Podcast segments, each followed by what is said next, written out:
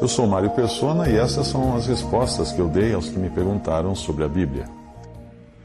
Você escreveu perguntando qual seria agora o próximo passo depois de ter entendido o erro que é estar congregado sob uma, sob uma bandeira denominacional e o que fazer então, agora que você se apartou da denominação uh, da qual você estava uh, ligado, a qual você, na qual você se congregava, né?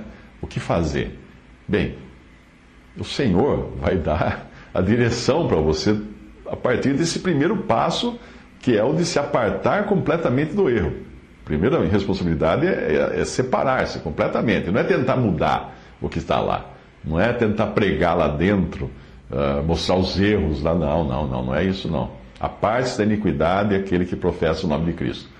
O segundo passo, então, depois de apartado, será pedir o seu lugar, comunhão à mesa do Senhor na assembleia mais próxima, porque Deus não quer que nós fiquemos sem congregar. O fundamento para apartar-se do erro, uh, e não para ficar sozinho, né? mas é para você estar congregado. Então você se aparta não para se isolar, você se aparta do erro para congregar. E o fundamento disso está em 2 Timóteo, eh, capítulo 2 e também outras passagens. Veja 2 Timóteo 2, 19 e 22. Todavia, o fundamento de Deus fica firme tendo este selo. O Senhor conhece os que são seus, e qualquer que profere o nome de Cristo, aparte-se da iniquidade. Ora, numa grande casa, não somente há vasos de ouro e de prata, mas também de pau e de barro, uns para honra, outros, porém, para desonra. De sorte que, se alguém se purificar destas coisas, será vaso para honra, santificado e idôneo para uso do Senhor, e preparado para toda boa obra. Foge também das paixões da mocidade e segue a justiça, a fé, o amor e a paz com os que, com um coração puro, invocam o Senhor. Então, depois de pedir o seu lugar à mesa, à comunhão, à mesa do Senhor, os irmãos na Assembleia que você pediu irão orar a respeito e provavelmente um ou dois irmãos irão visitá-lo para conversar e conhecerem melhor você. Eh, ou então você mesmo poderá visitar alguma assembleia de irmãos congregados ao nome do Senhor mais próxima de você. A mesa do Senhor é do Senhor, mas são homens que têm a responsabilidade de zelar para que ela não seja contaminada por pecado. Portanto, o primeiro passo é começar por onde as coisas começam na presença do Senhor. Orar para que Ele dê a direção, pois esta deve vir dele, para que seja a melhor direção. Uma ocasião, o Senhor disse aos discípulos para irem preparar a Páscoa, e, o melhor, e a melhor coisa que eles fizeram foi perguntar: Onde queres que a preparemos? A partir disso, o Senhor dá a eles instruções detalhadas para que seguissem um homem carregando um cântaro, que era uma coisa inusitada na época, já que as mulheres é que carregavam cântaros.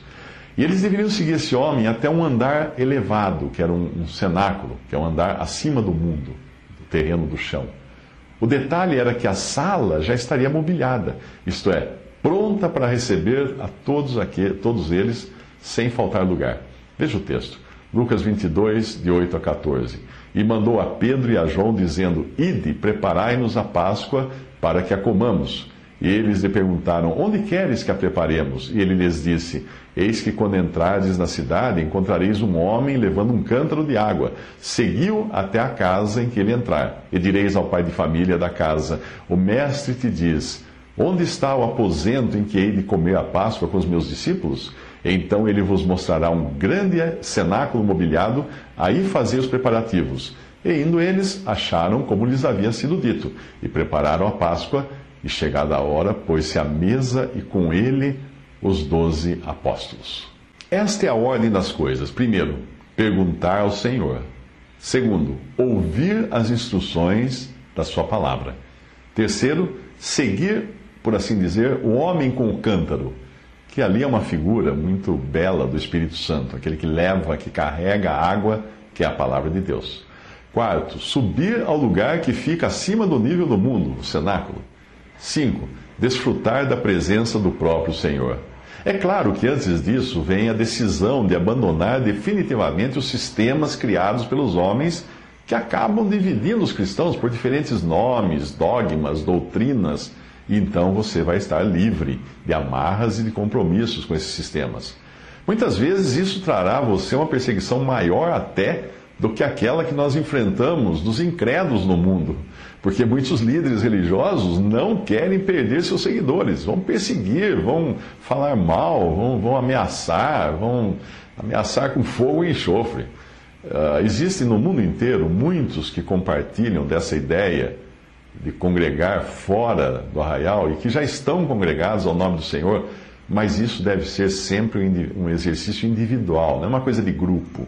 Não é uma coisa de reunir um grupo, ah, pessoal, vamos congregar no nome do Senhor. Não. É uma, cada um tem que ter o seu exercício com o Senhor e pedir o seu lugar à comunhão. Não existe um, uma comunhão genérica ou coletiva. Você não pode decidir, por exemplo, por sua esposa, por seus amigos, uh, porque se trata de uma responsabilidade e de um privilégio pessoal de cada um, e cada um tem que ter esse privilégio e essa responsabilidade perante o Senhor.